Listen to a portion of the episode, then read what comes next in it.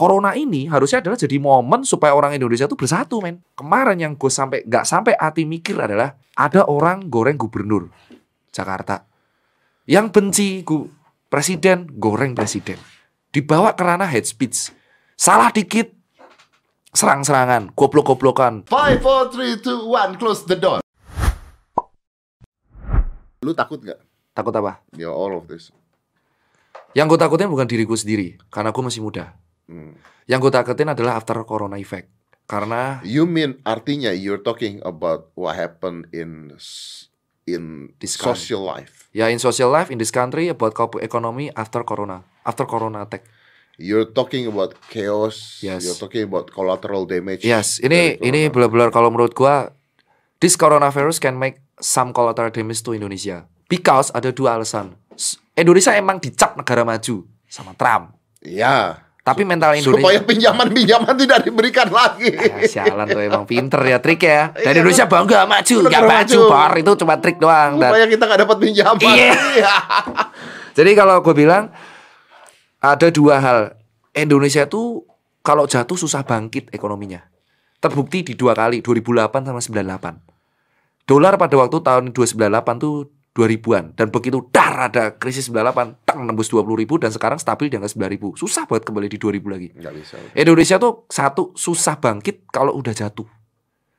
Nah corona itu potensi jatuhin Indonesia. Dalam segi banyak hal. Nah kedua yang gue takutin adalah konflik horizontal. Karena corona ini harusnya adalah jadi momen supaya orang Indonesia tuh bersatu men.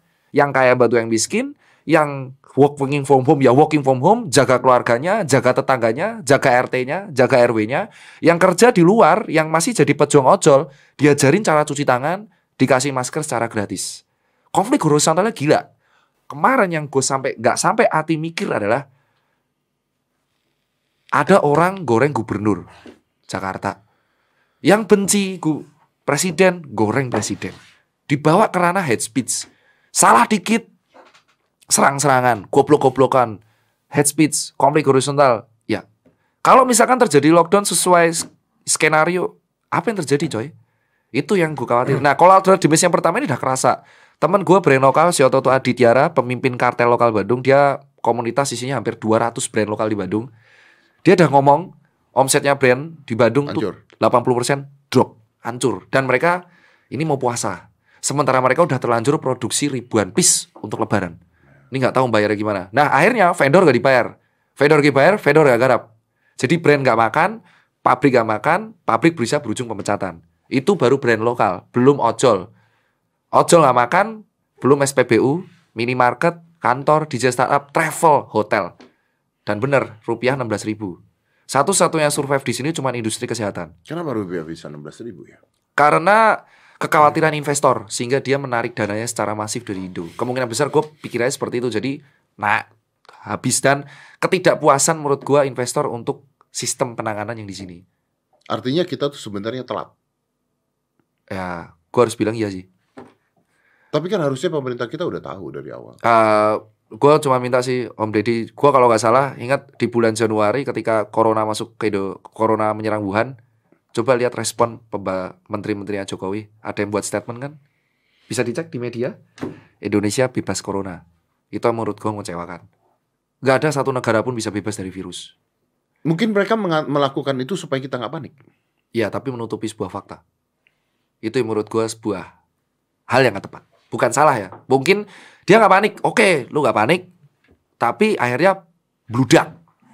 Kayak gunung es. Blar, meledak gitu. Ya. Seandainya, harusnya, seandainya, seandainya nih di bulan Januari itu ketika ini merebak isunya, si Kemenkes buat kebijakan SOP, RT RW dilibatin untuk cuci tangan. Jadi ada yang namanya namanya posyandu. I, I understand what you mean. Nah, Maksudnya adalah bahwa eh, lebih baik dibandingkan dibilang Indonesia bebas corona dan akhirnya keluar orang-orang yang halu mengatakan bahwa orang Indonesia kuat dari corona. Iya. Lebih baik dikatakan bahwa eh, mari kita bersiap-siap untuk corona. itu Tepat. intinya kan. Itu yang sebenarnya dari awal Iya. dari Januari gue bilang seandainya nih posyandu posyandu Indonesia tuh punya posyandu sama puskesmas. Jika satu posyandu satu puskesmas punya tiga posyandu, satu kecamatan punya hampir satu puskesmas. Satu puskesmas itu punya RSUD. Seandainya nih setiap posyandu mengedukasi masyarakat cara cuci tangan yang baik, cara social distansi dari baik sejak Januari nggak akan seperti ini. Udah telat, Udah telat. udah telat. Gunung es udah meletus. Nah sekarang pemerintah bingung mau ngapain.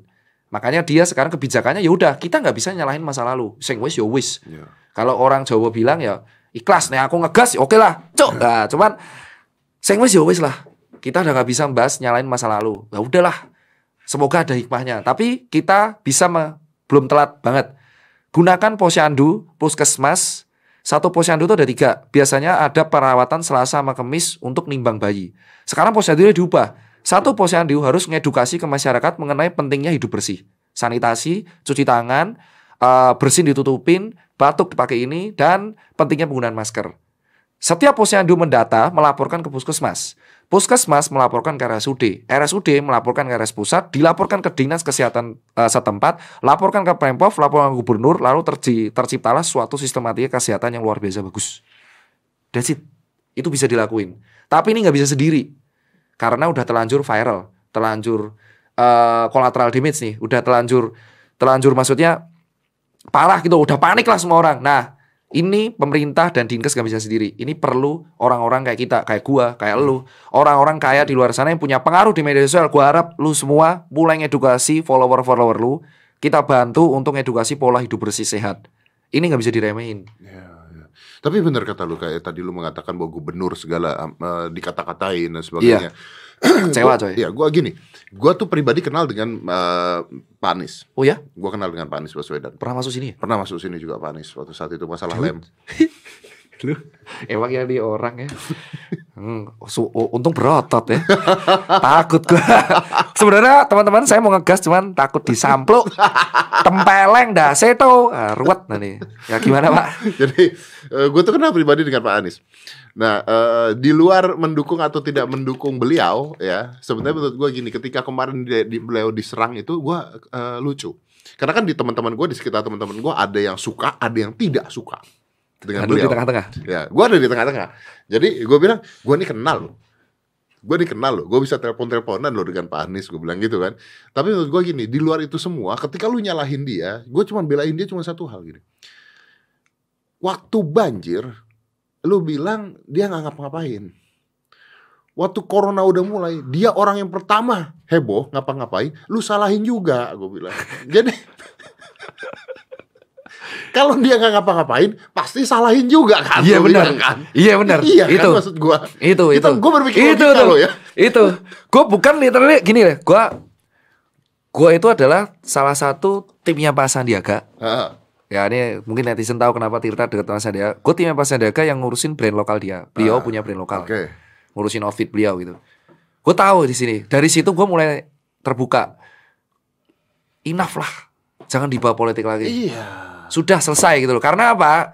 At least sebenci-bencinya lu sama. Pak Anies yang buat kebijakan pertama untuk ngelok tempat wisata. Iya. Dan itu bagus. Ya, Dan walau itu bagus. bener. Dia ada kesalahan ngelok yang Transjakarta, tapi ya wes.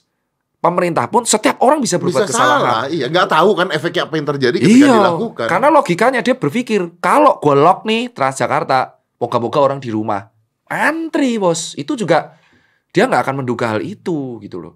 Maksud gue adalah setiap orang tuh bisa berbuat kesalahan. Pak Jokowi, Pak Menkes, lu, gua. Cuman apa sih kita punya umat tuh, punya apa pengikut. Ya. Nah itu yang Ah. mengakibatkan kayak dihujat. Lu juga gue yakin setiap manusia pasti pernah buat kesalahan, mecahin piring kayak apa kayak.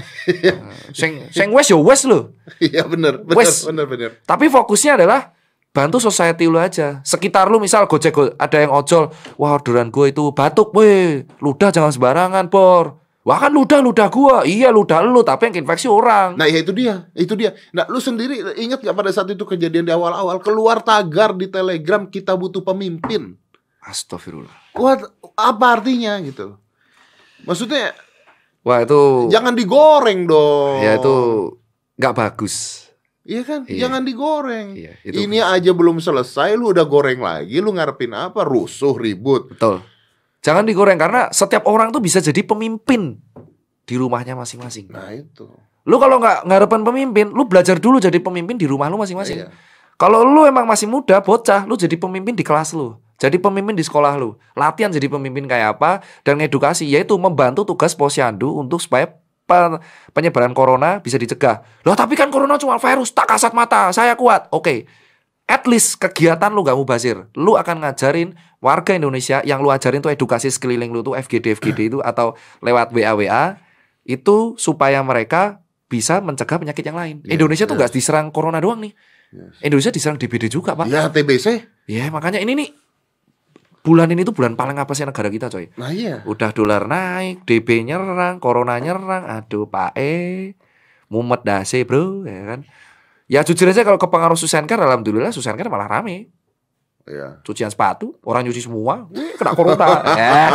Dan pegawai gua udah gua protek. Maksudnya dia dia lu gak boleh keluar-keluar, lu ya tetap di toko aja. Mending delivery. Oh ya, Ya, siapa? tapi lu tahu nggak kemarin pada saat eh, kita ngobrol bicara tentang kebijakan eh, Pak Anies ya. Terus kemarin ada tablik akbar kalau nggak salah. Oh, di, Su- Malaysia. Bukan di Sulawesi. Oh, Gorontalo. Gorontalo. Enam ribu orang ya? Itu udah jadi belum? Udah datang semua orangnya enam ribu. Dan polisi sudah melarang. Polisi melarang. Ya itulah kalau orang bilang Indonesia tuh dablek pak, nera digas. Nah, tapi kan polisi juga bingung. Dia mau melarang gimana nih? Dia udah ngelarang, udah wanti-wanti tidak boleh, tidak boleh, tidak boleh. Tapi kalau dia pakai kekerasan, nanti katanya melakukan kekerasan terhadap umat yang ingin melakukan ibadah. Nanti pemerintah disalahkan lagi.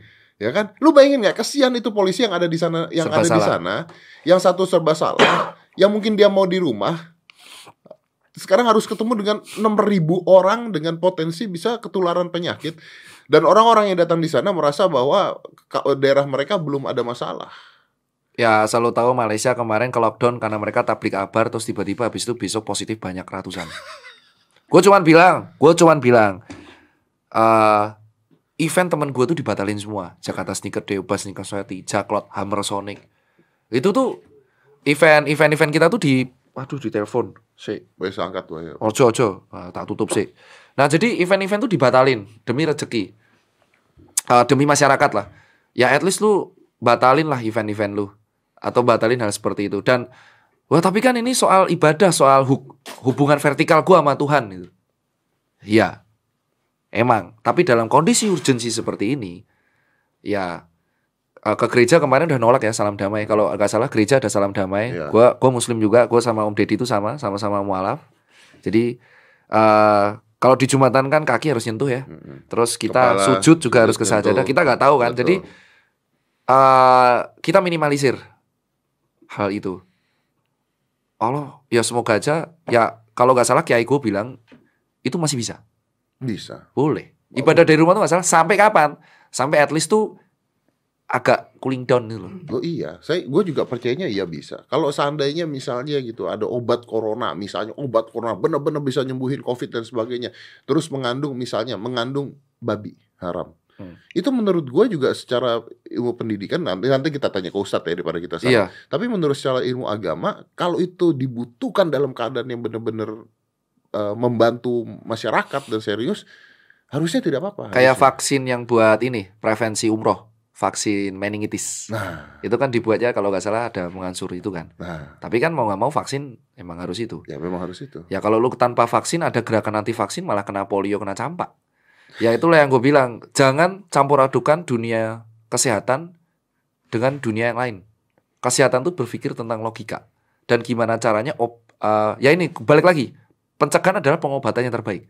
Dokter di seluruh Indonesia tuh bukan mau membatasi aktivitas privasi lu, tetapi supaya penyakit ini tuh tidak semakin menang lawan Jakarta. Ini yang kena pertama Jakarta. Why Jakarta? Eh, ini gua nggak tahu ya, tapi kalau menurut gua ken- kenapa yang pertama kali kena Jakarta ada berapa hal. Yang pertama mungkin karena keluar dari luar negeri ke Indonesia eh, kebanyakan Jakarta atau Bali. Atau yang kedua karena memang yang eh, mampu untuk melihat, mampu untuk meneliti rumah sakit rumah sakitnya mungkin baru Jakarta. Betul. Bisa jadi rumah sakit yang lain kota lu itu bisa jadi nol. Bukan berarti mungkin nggak ada yang sakit. Nggak ada alatnya.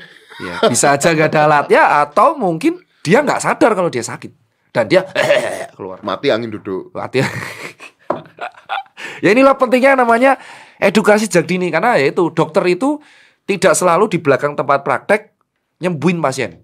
Dokter tuh fungsinya banyak. Ada yang sekarang berjuang di BPJS. berjuang di Menteri Kesehatan menjadi kebijakan membuat kebijakan kesehatan. Ya. Ada yang di asuransi membuat hukum kesehatan. Ya. Ada yang menjadi ngatur rumah sakit, ada yang praktek, ada yang kayak saya edukasi, ada ilmu kesehatan masyarakat. Nah, sekarang yang paling penting itu ilmu kesehatan masyarakat sama epidemiologi yang meneliti, meneliti, meneliti, meneliti dan epidemiologi ini yang menjadi staf khususnya presiden. Jadi wah dari statistik seperti ini, kota ini, kota ini, jadi kebijakannya kayak gini pak. Tapi kan kembali lagi decision maker ya Pak Pres. Seperti itu. Jadi ini tuh bukan segampang saya enak jidat. Jokowi lockdown, oke tak lockdown. Dan Hancur, hancur bro. Hancur, Abang pikir Ape. negaranya mbahmu toh bro. Ah, Ya lu kan dokter ya. Ada ada ada ada uh, berita yang gue baca bahwa ternyata obat-obat antiinflamasi atau ibuprofen. Loh, kok tahu juga lu? Lu tahu tuh. Ini mencurigakan ini. kortikosteroid. Bo, kok tahu juga? Tahu, Sumpah, sumpah ini Tahu. keren, keren. Oke, Om Deddy, mantap. Selama ini saya kelihatnya dari YouTube, ternyata keren juga ya. Selain otot ya. Masih punya otak. Oh ya. gue bukan ngomong, sebenarnya gue mau ngomong itu takut anjir ditempeleng. Lah, katanya Eh, bahwa eh, tugel lo. Rara. Oh. Terus tempelan kok itu. Oh, terus. Katanya bahwa dalam kasus coronavirus ini obat-obat antiinflamasi dan ibuprofen itu malah tidak baik digunakan. Karena kalau terus-terusan digunakan akan mencederai lambung, Mbak. Jadi pendarahan. NSAID. Nah, Efek sampingnya itu lambungnya jadi naik asemnya. yang diminta malah menggunakan paracetamol. Tepat. Kan bener kan paracetamol? Ya. Karena dia salah satu yang efek sampingnya dibuat lambung tuh kecil. Kalau lo minum ibuprofen dalam waktu yang lama itu akan ngebuat eh, sistematika perdarahan menjadi lambat. Namanya tuh ah sistem omong awamnya pokoknya eh kan darah kalau keluar membeku. Ya, Nah kalau lo minum ibuprofen terus-terusan dalam waktu jangka yang lama banget membekunya lama. membekunya lama. Ah, dan berarti, padahal berarti hampir sama seperti pengencer darah. betul sama pengencer darah ibaratnya seperti itu. Berarti aspirin tidak boleh. Ya aspirin itu salah satu bentuknya. Ah. Nah itu makanya contohnya dan akibatnya padahal ini lagi musim DB. Jadi corona lu sarmet, DB-nya masuk baru. apes kan Indonesia? Nah kenapa di luar negeri gak apes-apes banget? Karena di luar negeri cuma ada gak ada DB. Apesnya dengue virus itu cuma ada di negara tropis, Pak. Jadi Indonesia tuh diserang dua sekarang DB sama corona.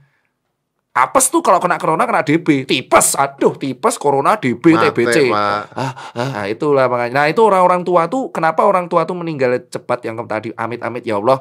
Yang kemarin tuh kena itu kena hipertensi, diabetes, DB, pneumonia, corona. Tapi di Amerika juga sekarang lagi khawatir. Kenapa pak? Karena di Amerika 60% orang Amerika itu obesitas dan diabetik. Dan penyembuhannya kalau orang diabetes dan diabetes kembali lagi pola hidup sehat. Pola hidup sehat. Kalau olah hidup sehat, Diabetik tipe 2 itu pola hidup kan. wah, kok tahu juga Lu sih lo? tahu, Pak. Lu tuh ahli gizi ya? Aku gak goblok kok. Keren berarti dia apa? Dia gue suka nih. Orang tuh boleh bacot asalkan dia berilmu. yo yo yo yo. Seneng banget gue ngomong kayak gini dengan Dedi anjir untuk gak ditempeleng ya Allah. Lara ngomong tuh yo. Eh, Aduh, takut tahu. Eh, lu baca nggak berita kemarin? Yang mana, Pak? Yang dokter tua itu, Pak oh, Pak Pak 80 Handoko. tahun spesialis paru. Nah, terus kan keluar kabar dari dari netizen netizen yang muda takut tidak mau turun. Wah, itu statement dari mana? Itu yang muda bukan nggak turun. Jadi gini, Pak, SOP dari pemerintah, mungkin kalau ada orang Kemenkes bisa revisi. Nah. Setahu gua, corona itu kan sensitif. Gak semua pneumonia, gejala pneumonia itu corona. Dan gak semua, eh, tapi corona mempunyai gejala pneumonia. Tapi gak semua pneumonia itu corona. Nah, yang bisa garda terdepannya si corona itu adalah orang yang udah ahli. Gak sembarang tenaga medis, dokter paru, dokter penyakit dalam, dan dokter umum yang udah senior. Nah kalau tiba-tiba saya corona positif, wah udah masuk kabar ya. eh, saya jubir, saya mengumumkan ini corona di dekat rumahnya Tirta. Satu jam, Pak salah Pak. Oh maaf salah, buset. Habis. Nah itulah. Jadi pemerintah tuh sadar. Bukan dokter muda nggak mau. Cuman SOP itu mengharuskan emang ada standar tenaga medis yang bisa jadi garda terdepan. Oke. Jadi kayak ada dokter IGD dikirim eh, ke PBB untuk kayak bencana alam itu ke tsunami. Itu nggak sembarang dokter umum yang bisa dikirim. Itu ada sertifikatnya.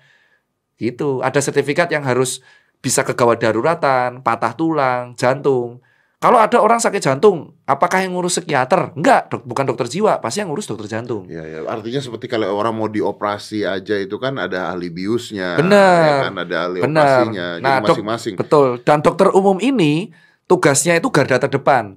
Nah Pak Handoko tuh kalau nggak salah dokter SP paru. Dia garda paling akhir yang langsung ketemu sama pasien. Nah dokter IGD itu garda paling depan yang seleksi. Oh demam tiga hari, oke ulang. Oh demam empat hari sesak nafas, oke siap ke sana cek corona. Oke lu ke sini. Nah itu dokter IGD itu yang di situ. Tapi yang diagnosa itu seniornya lagi. Nah nanti yang rawat seniornya lagi. Dia masuk rumah sakit ya sekarang IGD ya. Iya, dan profesor gua juga yang Prof Iwan juga seperti itu. Dan teman-teman gue yang tenaga medis juga udah pada down. Eh tapi dokter Handoko itu kena corona gak sih? Ah, gua nggak nggak tahu sih. Enggak ya beritanya belum ada kan ya? Belum belum di Belum rumah ada sakit. kan kalau dia kena corona cuma Iya. dikatakan bahwa dia masuk IGD itu aja kan. Iya, dan akhirnya gue mikir teman-teman gue dokter kerja nih, akhirnya gue mikir mereka kan udah 24 jam, ada yang tidur di rumah sakit, jaga terus-terusan, jaga jaga ini namanya kalau di dokter adalah serangan jaga. Jadi karena demand banyak, pasien banyak, kita jaga terus-terusan. Jadi yang nggak yang turun jaga pun tetap stay di rumah sakit. Jaga-jaga kalau pasien banyak, bludak. Jadi ini imun yang paling rentan justru sebenarnya adalah Dokter. dokter Tenaga dan medis. perawat, analis, PK, PA, semua tenaga medis. Nah, makanya Karena mereka capek intinya gitu. Betul, capek tapi mereka harus kerja buat masyarakat. Yang terjadi adalah yang kawuhan, bener-bener capek setengah mati. Makanya gue berpikir ke masyarakat, stop menyalahkan, mari kita perbaiki buat sekeliling kita dan kita support tenaga medis yang ada di sekitar kita. Kalaupun SOP dari pemerintah belum bisa dilaksanakan di rumah sakit dengan baik, salah satunya kayak contoh yang kemarin yang lu bongkar itu. Oke lah, sing wis ya wis kita perbaiki SOP ini dengan baik dan kita sebagai masyarakat support. Nah, gue juga sama teman-teman FKUI bantu buat gerakan di kita bisa untuk eh, donasi juga, tapi mereka yang handle karena aku nggak berani nganter uang sebesar itu untuk menyuplai nutrisi-nutrisi biar dokter nggak sakit. Jadi dapat makanan dari kita. Masker yang gue beli pun beberapa yang udah proper, yang sesuai standar gue kasih ke rumah sakit rumah sakit terdekat. Niatnya kayak gitu sama polisi. Kenapa? Karena yang paling rentan dokter. Seandainya satu dokter aja down, Yang tidak terawat berapa banyak? dapat. Karena perbandingannya tuh satu banding seribu kalau nggak salah. Satu dokter merawat seribu, No. setahu gua. Masa? Bisa dipastiin nanti ke epidemiologi, tapi setahu gua tuh satu dokter bisa. Kalau di BPJS satu dokter tuh ke- satu kepala enam ribu orang. Makanya Indonesia tuh kurang dokter, tapi ngumpulnya kebetulan di Jakarta semua. Ya itu dia sama. Nggak usah dokter, guru ya begitu. Benar, ngumpulnya di Iya, Jakarta semua. Dan guru ngumpulnya di Jakarta semua. dan apesnya corona nyerang Jakarta doang. Nyer- enggak, enggak lah. Lu jangan pura-pura tolol. Ya, enggak, enggak. Semua sebenarnya. Cuman yang kedetek Jakarta. Jadi jangan panik berlebihan. Emang mati itu. Cuman panik berlebihan itu tidak menyelesaikan masalah. Tapi ngebuat imun jadi tambah buruk dan ngebuat masalah tambah buruk. Oke, kalau lu mengatakan tadi imun kuat kena coronavirus misalnya nih, eh, imun lu kuat, lu kena, what do you feel? Kalau misalkan imun gue kuat, Common flu? ya common flu. Itu yang orang biasa kena. Common ya, flu tuh bahasa Indonesia-nya apa ya? Eh, flu pada umumnya. Ya, seasonal flu bukan Indonesia juga seasonal masuk flu. angin. Masuk Ah, angin. Masuk angin, masuk ya. angin tuh common flu. Jadi kayak aduh nyeri sendi, greges-greges apa gerdu gak enak badan, batuk-batuk. Nah, itu salah satu contoh gejala flu. Nah, tapi apakah itu corona apa enggak dipastikan. Makanya call center itulah gunanya triase. Dan lu harus mulai seleksi diri lu sendiri, itulah gunanya edukasi. Kalau di jan kalau di jantung udah lihat nyeri dada kiri menyebar sampai punggung ada lagunya kan. Terus eh, beban ditekan, sesak nafas itu jantung. Ono lagu deh. Enak pak, itu ada lagunya di dokter, cuman diedukasi ke masyarakat yang ada sakit jantung. Jika kamu nyeri dada kiri, nyebar ke bahu, lalu jantung, eh lalu punggung, terus sesak nafas, dada ditekan, segeralah hubungi bra, nomor, yaitu ambulans 119 ya. Itu gejala serangan jantung. Kita taunya itu, hipertensi juga gitu.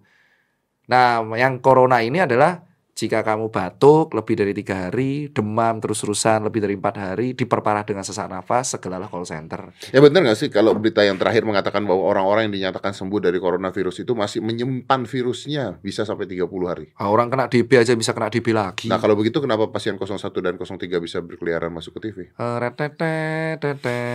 Eh. Lu kritis banget ya jadi orang ya. Gokil ya. Anda tidak menjawab saya. Gua gak bisa jawab. Gua gak berani jawab dan tidak bisa menjawab. Tapi lu jago banget untuk mancing. Gua gak bisa jawab dan gak berkompeten untuk jawab.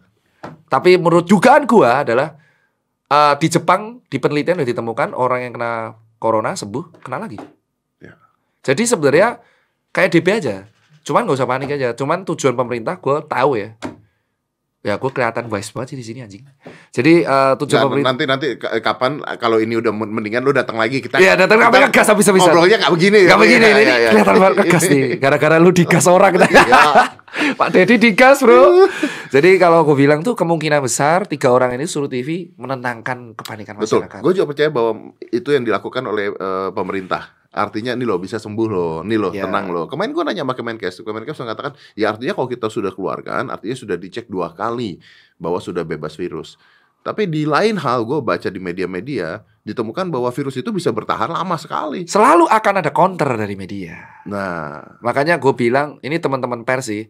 eh, harapan gue adalah gue nggak gue tau lah lu pasti punya jatah berita dan traffic demand sendiri lah. Mungkin harapan gue dengan podcast ini bisa didengerin kan. Gue terima kasih sama lu sih Om Deddy. Harapan gue dari teman-teman Adit dan Invia dan kawan-kawan. Kalau bisa ada satu khusus rubrik mulai sekarang di pers itu yang angkat mengenai positif image dari corona. Terutama hidup bersih, hidup sehat. ya. Jadi sebenarnya kalau gua malu di combo, hidup sehatnya dari lu, ya kan? Pola hidup makan sehat, pola hidup bersih dari dokter. Ahli gizi dan dari dokter itu cocok dikombinasikan di media massa. Actually ini kan sebenarnya kan adalah common enemy ya. Benar. Orang-orang harus bersatu untuk melawan common enemy Iya. gitu kan. Iya, This is a fucking aliens gitu kan. Yo, aliens sih. Aliens. Kasat mata saya. Iya. Jadi begitu ada aliens kan kalau ada keributan di mana-mana dunia lagi perang begitu turun aliens, deng. Yuk kita berhenti dulu ribut. Iya, ya lawannya ini doang. Lawannya ini doang, nih. That's a good part. Benar. Ya udah. Gua aja sampai mikir mungkin gue punya duit, gue pengennya beli aset apa, aset apa, tapi gue mikir uang ini bisa gue gunain buat yang lebih guna gitu. Makanya gue mikirnya gue stop dulu ngepost sesuatu yang berwarna brand lokal. Campaign gue kan lokal brand ya, selalu campaign gue kalau lu tahu. Terus bisnis gue juga lu tahu cuci sepatu, event dan kawan-kawan. Gue mulai bilang ke anak buah gue dulu, gue mungkin akan kurangin ke toko tapi gue mulai aktivitas untuk sekeliling. Ya buat apa toko kita rame tapi yang nanti yang datang sakit semua. Ya. Itu podo wae, Bro. Jadi akhirnya ya mulai perlulah semoga aja usul-usul yang tadi di awal itu bisa didengerin lah sama mereka sama orang-orang petinggi di Ya, atas. ya. Oke, sekarang lu menjawab pertanyaan gue yang dari tadi gue mau tanya sebenarnya. Apa ya, Pak? Karena ini eh, berpengaruh terhadap hidup saya. Anda akan mengatakan bahwa Dr. Tirta orang-orang yang yang resiko eh, meninggalnya tinggi itu adalah usia di atas 40-an lah. 40-an. Ya elderly loh orang. Iya, iya, iya. Eh, gue 45 nih, Bro. Eh, serius lu? Lah kan lu hidup sehat. Enggak, makanya gue mau tanya itu dulu. Gue 45 nih, Oh, ya tua kan? ya lu ya. Tua, Cok. Cangkrik. gue 45 nih. Ah, Apakah pola gua hidup sehat, olahraga dan sebagainya walaupun usia gua udah 45, apakah itu bagus buat gua membantu? bagus. Gua harus bilang ya. Orang yang literally menerapkan pola hidup sehat, makan pola hidup sehat, olahraga sehat, ototnya sehat, dan Tapi usia gua sudah situ loh. usia lu emang segitu. Tapi kalau lu diukur kayak Cristiano Ronaldo pasti. Mungkin Cristiano Ronaldo kan gini, usia 34, tapi fisiknya dia kemampuannya itu seusia 24. Oh iya, gua kemarin a biological ini ya, age ya. Iya, biological betul. age. Gua ngukur kemarin di alat kan ada alat dek dextanya apa segala itu 28. Nah, itu yang benar. Gua mungkin karena gua hidupnya tuh nggak sesehat lu, mungkin reality biological age gua bisa lebih tua daripada umur gua. Oh. Jadi sebenarnya yang penting di situ bukan umur dalam artian umur angka, tapi biological age. Dan di sini akhirnya orang Indonesia sadar pentingnya dia hidup sehat, jogging, latihan kardio, olahraga, makan sehat, cuci tangan, pak batu ditutupin, nggak ludah sembarangan. Baru pentingnya sekarang sadar ya. Ya tapi ada sisi baiknya dari corona, walaupun cuma satu persen, yaitu orang akhirnya sadar mengenai pola hidup sehat. Orang kan dulu teriak-teriak ngapain lu nge-gym, nggak penting. Iya, cuci tangan. Apa deh, ayo pecel. Bret. Sekarang sakit panik mereka. Dan orang yang kena-kena itu kan yang sedentary life. Kalau lu dengar sedentary lifestyle yang kayak wis kaya raya, udah kaya raya, suge, mong ongkang-ongkang makan fast food. Nah itu yang paling rentan malahan. Karena nggak ada orang dia nggak terbiasa keluar, dia nggak terbiasa olahraga. Jadi orang-orang selamat buat kalian. Lah tapi atlet kena. Ini pertanyaan paling. Lah. Ah itu NBA kena. Loh ya, memang tapi kan semua bisa kena. Apa-apa. Masalahnya bukan kena nggak kenanya kan. Betul. Survive or not survive-nya Betul, dari virusnya. dia bisa kena. Tapi dilihat NBA-nya masih bisa upload story.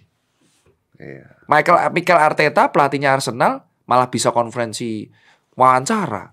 lewat telepon.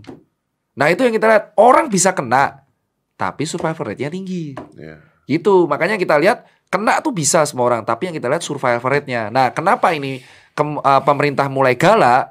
Karena Indonesia yang kedetek 200-an orang, yang meninggal udah 19. It means mau 10%, itu tertinggi di dunia. Prestasi atau apa oh, kenapa? Karena Indonesia tidak menerapkan pola hidup sehat sejak dini. Dan kaget dan kesiapan yang kurang. Jadi kenapa bisa tinggi? Satu, pendataan. Pendataan survei itu mungkin baru masuk sekarang semua. Kedua, kesiapan negara kita untuk menghadapi virus ini itu kurs agak kurang lah. Terus pola hidup sehat yang tidak sejak dini. Kan yang hidup sehat kayak lu kan jarang om. Hidup cari itu pasti. Yang tetap jaga pola tubuh, pola makan, cuci tangan tuh jarang banget. Dan yang keempat ya kaget orang Indonesia. Div- Divine me kaget. Kaget tuh kayak ah mungkin corona tekan Indonesia. Ah gak mungkin corona itu. Ah cuma virus. Ah paling yang mati juga segitu doang. Ah nggak mungkin serang gua. Buset, ah, yang keserang koncone temennya sendiri. Waduh. Tetangganya. Yang paling kasihan yang di Solo. Ikut seminar di Bogor, suami istri. Dua-duanya nggak ada suami istri. Meninggal dua-duanya. Usia? 40-an tahun ke atas. Dan mereka kena penyakit yang lain juga. Berarti sudah ada bawaan penyakit. Tapi suami istri dan itu yang tapi orang Solo patuh sepi sepi jalanan tapi mereka ya ekonomi agak carut marut. Sorry nih bro, penyakit bawaan apa yang paling bahaya ketika kena corona? Eh, jujur aja sih penyakit kronis sih kayak hipertensi, Darah tinggi, ya darah tinggi dan kencing manis lah diabetes. kencing manis, diabetes. Terus ya penyakit pernafasan. Biasanya orang-orang yang ngerokok lama, COPD, obstructive pulmonary disease, atau orang-orang yang pernah kena bronkitis, gitu, atau orang-orang yang eh, kena radang usus, radang lambung. Jadi intinya udah penyakit kompleks, stroke, gitu juga. Stroke juga. Stroke paling utama sih. Apa hubungannya dengan stroke? Karena kalau orang stroke kan nggak bisa gerak. Otomatis kalau nggak dia gerak, ototnya mengecil semua, imunnya rendah banget. Dia yang paling rentan. Makanya kalau lu punya keluarga yang stroke, Oh ya ya, karena orang-orang stroke larinya sarkopenia ya. tepat banget. Itu yang paling kasihan, Pak. Ini itu paling kasihan adalah orang stroke. Orang-orang yang udah gejala stroke. Jadi di rumah bingung mau ngapain. Nah, tiba-tiba anaknya datang dari pulang kerja, nggak cuci tangan. Sangkre. Wah, kena rai orang tuanya. Orang tuanya tiba-tiba sesak nafas. Tapi anaknya nggak apa-apa. Datanglah ke rumah sakit. Los. Loh kok bisa? Karena dia stroke. Energinya udah habis buat, wah ini ma- ud- udah lumpuh layu lah. Udah nggak bisa gerak tangannya orang yang ngangkat. Imunnya berarti imunnya standar paling rendah. Anaknya datang ke rumah. Wah ada di rumah, copot masker. Aceng! Lo kenapa lu bersihin rumah bro? Relax, ya relax. Orang tuanya stroke padahal. Dibawa ke rumah sakit lima hari kemudian los. Nah ini yang makanya budaya bersih itu sampai di rumah. Apalagi kalau lu punya orang tua, yang paling kasihan orang tua orang tua lu tuh. Iya betul. Makanya kan di Itali death rate-nya 500 tinggi tuh. Tapi kalau dicek Itali yang meninggal banyak, merahnya banyak, umur 40 tahun ke atas, 80 70. Kenapa ya? Anak mudanya santai habis clubbing, nonton bola, Oh, pulang. pulang, wah, muntah. Mati. Waduh kena orang tuanya kan nggak mau kita. Nah itu yang paling bahaya Om Deddy. Tapi kena orang-orang kayak lu yang hobi sehat, ya Mudah-mudahan. insya Allah lah, mudah-mudahan kita nggak jumawa ya, tapi Iya. potensi infeksi ada, tapi kecil. Kalaupun kena infeksi, kayak atlet, survival rate-nya tinggi. Karena dia udah terbiasa makan sehat. Tapi artinya kalaupun kita sehat eh, kalau gini misalnya kita imun kuat gitu ya kita imun kuat bukan artinya nggak bisa nggak bisa kena kan kena mah tetap kena Kena mah tetap kena, tapi survival rate-nya ya tinggi. artinya si virus itu berkembang apa tidaknya di tubuh kita itu kan tergantung kita sendiri. tergantung kita sendiri Iya. kan Makanya ya bersyukurlah lu yang rajin olahraga, pola hidup sehat. Bersyukur banget. iya iya Untungnya lu edukasi dari dulu pola OCD kan. iya iya Itu gua yang agak nyesel karena gua gaya hidupnya dari dulu tuh kerja kerja kerja tipes kerja kerja tipes. Orang-orang kayak gua dan dokter-dokter tuh gaya hidupnya Iya gitu karena semua. capek intinya Iya. kan karena capek nah dan itu kan bukan hanya dokter kan kita bisa bicaranya dengan banyak orang yang Bandara, di Indonesia ojol. iya Dan akhirnya yang kas makanya yang gue bilang adalah kita itu yang pertama kita tolong working from home udah jelas aman kan. Itu ada yang kita tolong adalah orang-orang rakyat jelata yang upah harian ini yang kita harusnya sentuh. Nyong mas, masker, cuci tangan kayak gini loh mas. Perhatikanlah orang, seperti Orang-orang ini. seperti itu ya. Iya dari mungkin dari kita sendiri lah. Okjol tuh kita semangatin. Tiap GoFood, Pak masker Pak pakai aja free. Wah itu udah penghargaan buat mereka. Mungkin kita kasih masker Pak keluarga anaknya di rumah berapa nih Kasih. pakai masker. Karena mereka nggak akan kepikiran hal itu. Mereka udah nggak kepikiran soal corona. Mereka kepikiran besok anak Nyari istri. makan. Betul. Itu yang harus kita bantu. Wow, oke. Dokter Tirta. Yoi bosku. Dok, ini serius ya. Eh, maksudnya gini, lu harus datang lagi ke sini sih. Aduh. Karena gua tuh sebenarnya pengen banget ngobrol sama lu. Iya. Tapi nggak ngobrolin ini. Bahasa yang lain, yang ngegas. Dokter selengean itu. iya dong. Gua mau bahas yang lain, nggak ngobrolin. Usaha lu apa? Iya. Kenapa cuci sepatu? Oh, Yoi. itu dong. Curiga gue nih di kopi berapa lama? Lu sebenarnya kepo dari berapa lama sih? Udah berbulan-bulan, jadi gua tuh tahu lu udah berbulan-bulan. Terus dari tim gua juga tahu lu dokter Tirta. Gua cek kan dokter Tirta. Wih, ini dokter selengean nih. Boleh nih. Keren nih, kan kita ngundang. Maksudnya isinya kan jadi gede kan. Terus gua nonton beberapa YouTube lu gitu kan. Ya itu isinya cuma sepatu doang. Iya. Kan gue nggak tahu cara mana tesnya. Nah, terus tunggu dulu, tunggu dulu. Begitu gue lihat nih, rambut lu merah semua kan. Wah, Ah, dulu hijau. dokter gila kayak Atta Halilintar lu. Siapa tata lintar gue hijau lalu? Terus gue lihat-lihat, begitu gue lihat, wih oke nih kita undang nih, oke kita undang. Begitu kita undang, terus kan muncul tuh corona tuh baru kan udah dua Hmm. bulan lah ya eh, dia. Langsung gue switch. Tunggu bentar, jangan undang sekarang. Kita bakal butuh dia pada saat corona udah di Indonesia. Lu sialan emang. Iya sih bener sih. Habis ini paling cocok sih ngundang dokter Tompi. Nanti lockdown dong bro. Dokter Tompi soalnya kan eh, punya opini sendiri ya Iya, dari dokter yang karena dia bedah plastik. bedah plastik. Dia bedah plastik, dia adalah kategori praktisi dan dia penyanyi juga. Mungkin dia punya insight sendiri mungkin dan dia di Twitter lumayan berpengaruh. Ya betul, betul. Jadi kan definisi lockdown dia sama gue mungkin berbeda ya. Kalau gue lockdown itu totali dan pemerintah udah nyicil. Tapi gue nggak tahu definisinya Tompi. Jadi gue nggak bisa nyalahin Pak Tompi juga. Ya apa lockdown maksudnya gimana? Lockdown lu tuh maksudnya gimana Apakah Pak dia Tompi? berpikir nggak ya tentang masalah-masalah Iya, lain? kalau sama kayak gua, wah berarti sama. Ya. Sama, oh berarti lockdown lu tuh ya di rumah, working from home gitu. Karena di tweet bawahnya dia jelasin itu. Cuman yang di capture netizen tuh yang lockdown doang. Dia di bawah-bawahnya tuh jelasin bahwa lockdown bagi gua tuh working from home, kalau sakit tutupin, terus yang kerja tetap cuci bersih, jauhi kerumunan. Dah, ya itu sama Iya, kayak gua. sama aja. Cuman kalau lockdown bagi gua itu adalah total tutup. total tutup. Ya, Itu beda berarti kan. ya. Keren sih Om Deddy. Oke, thank you very much. Let's close this. Oke, berapa jam ini? Satu jam lebih lah ini udah jelas. Five, four, three, two, one. Close the door. Oke.